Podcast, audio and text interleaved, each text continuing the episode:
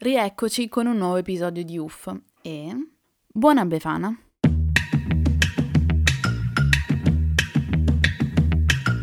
Questo è UF, Ultrafragola Fanzine, un podcast per chi pensa troppo e ama complicarsi la vita, in questo mondo incasinato e dolcemente effimero di cui tutti vorremmo essere i protagonisti.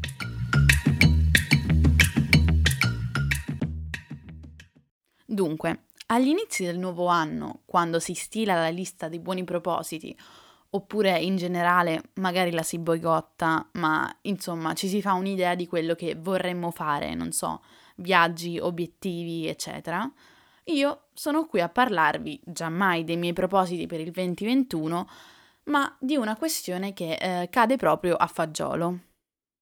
Infatti vi sembrerà piuttosto logico che per programmare una qualsiasi cosa nel futuro Innanzitutto ci deve essere un'idea di fare prima o poi quella cosa lì, no? Portarla a compimento.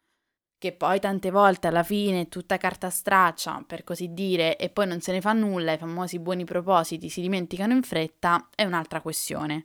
Ma lì per lì vi deve essere una certa buona intenzione, una certa disciplina, no? Perlomeno in teoria. Ecco, io questa disciplina, autodisciplina, non ce l'ho. O meglio, cioè non è proprio così, però tra poco capirete.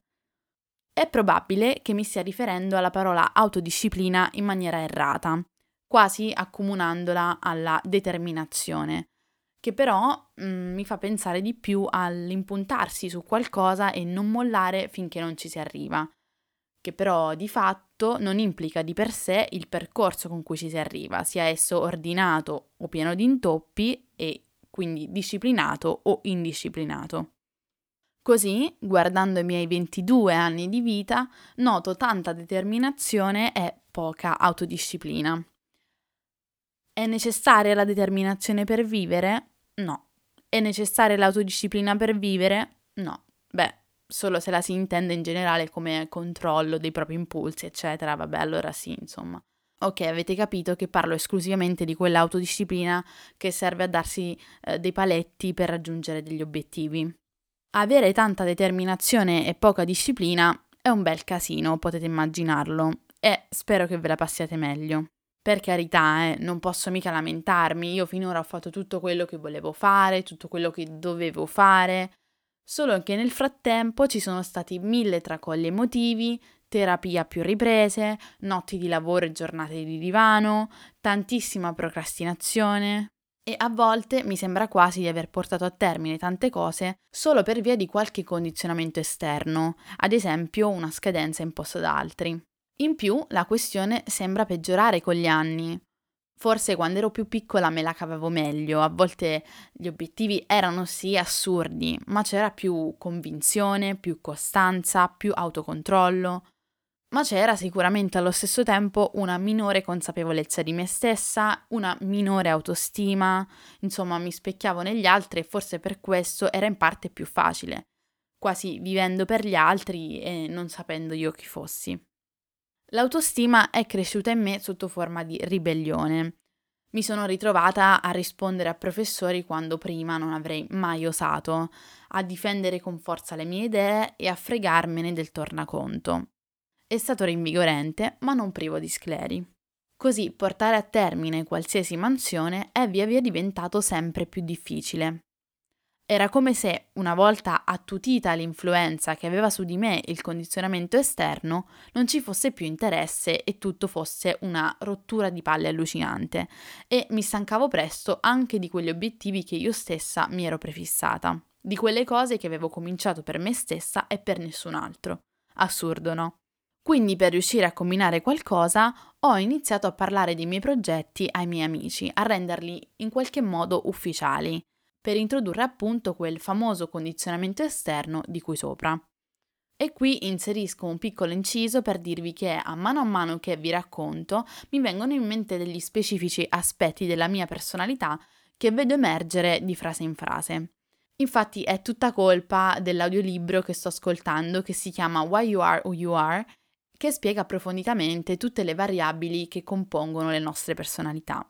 È molto molto molto interessante e lo troverete interessante se vi piace questo podcast. ma eh, serve Audible americano. Eh, io infatti ho attivato la prova di 30 giorni solo per questo libro, ma ne vale veramente la pena. Vi lascio il link in descrizione.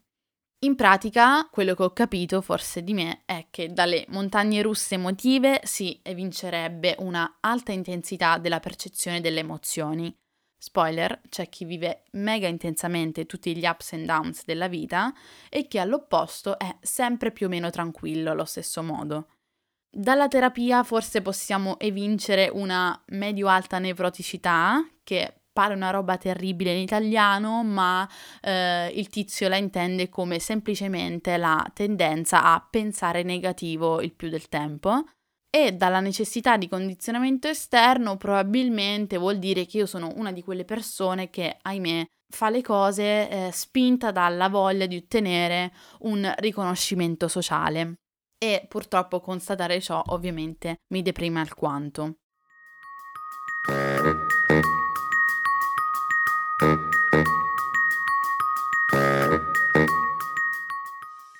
Ma tornando a noi, col tempo ho imparato ad odiare l'autodisciplina, a detestare quella altrui, sicuramente per invidia, e a vantarmi di non averne. In fondo, uno spirito tormentato ed un modus operandi a cazzo di cane si addice alla figura del creativo, che non è proprio vero, io non mi definisco una creativa, ma più o meno diciamo che il mio campo di lavoro più o meno quello.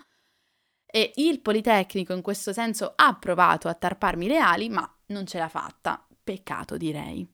Quindi oggi, forse più di ieri, faccio cose in maniera totalmente randomica, con flussi di grande energia e motivazione seguiti da un repentino declino. Faccio liste che non seguo, setto a gente che non rispetto, sono disordinata accumulatrice e poi ho dei raptus pazzissimi in cui butto tutto e metto in ordine e di tutto ciò sono inquietantemente fiera. Probabilmente per istinto di sopravvivenza. Qui lo dico, qui lo nego. Beh, rimane una questione. Cambieranno mai le cose? Boh, diventerò magicamente un robottino iperefficiente? O sarò sempre peggio come è stato d'altronde finora? Un'altra mia teoria è che proprio in virtù di quegli ups and downs di cui sopra, magari ora mi trovo in un grande momento di down, no? Che poi ricomincerà a salire e di nuovo, da totale sconclusionata, tornerò a fare le cose per benino, chissà. Quindi per il momento alla fine sono sempre qui a dirmi come sono unica e speciale così come sono, ma è praticamente un lavoro a tempo pieno, lasciatemelo dire, questo dell'autoaccettazione. E a volte possiamo anche dirlo, avremmo preferito nascere esseri più semplici.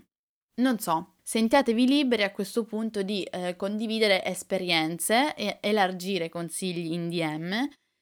Si accettano ovviamente solo pareri da persone peggiori di me in materia e assolutamente non parlo con chi crede che debba solo imparare ad organizzarmi. Mm, scherzo, scherzo. In ogni caso, io la Befana la immagino come me, bella incasinata, con tutti quei regali da portare sulla scopa. Ma poi, ma come? Beh, ormai siamo a metà giornata, ma comunque buona festa della Befana. Se invece state ascoltando questo episodio in qualsiasi altro momento dell'anno e della vostra giornata e della vostra vita, beh, fa lo stesso, potete sempre seguirmi in ogni caso su Instagram, dove mi trovate come ultra-fragola. E noi ci vediamo il prossimo mercoledì. A presto!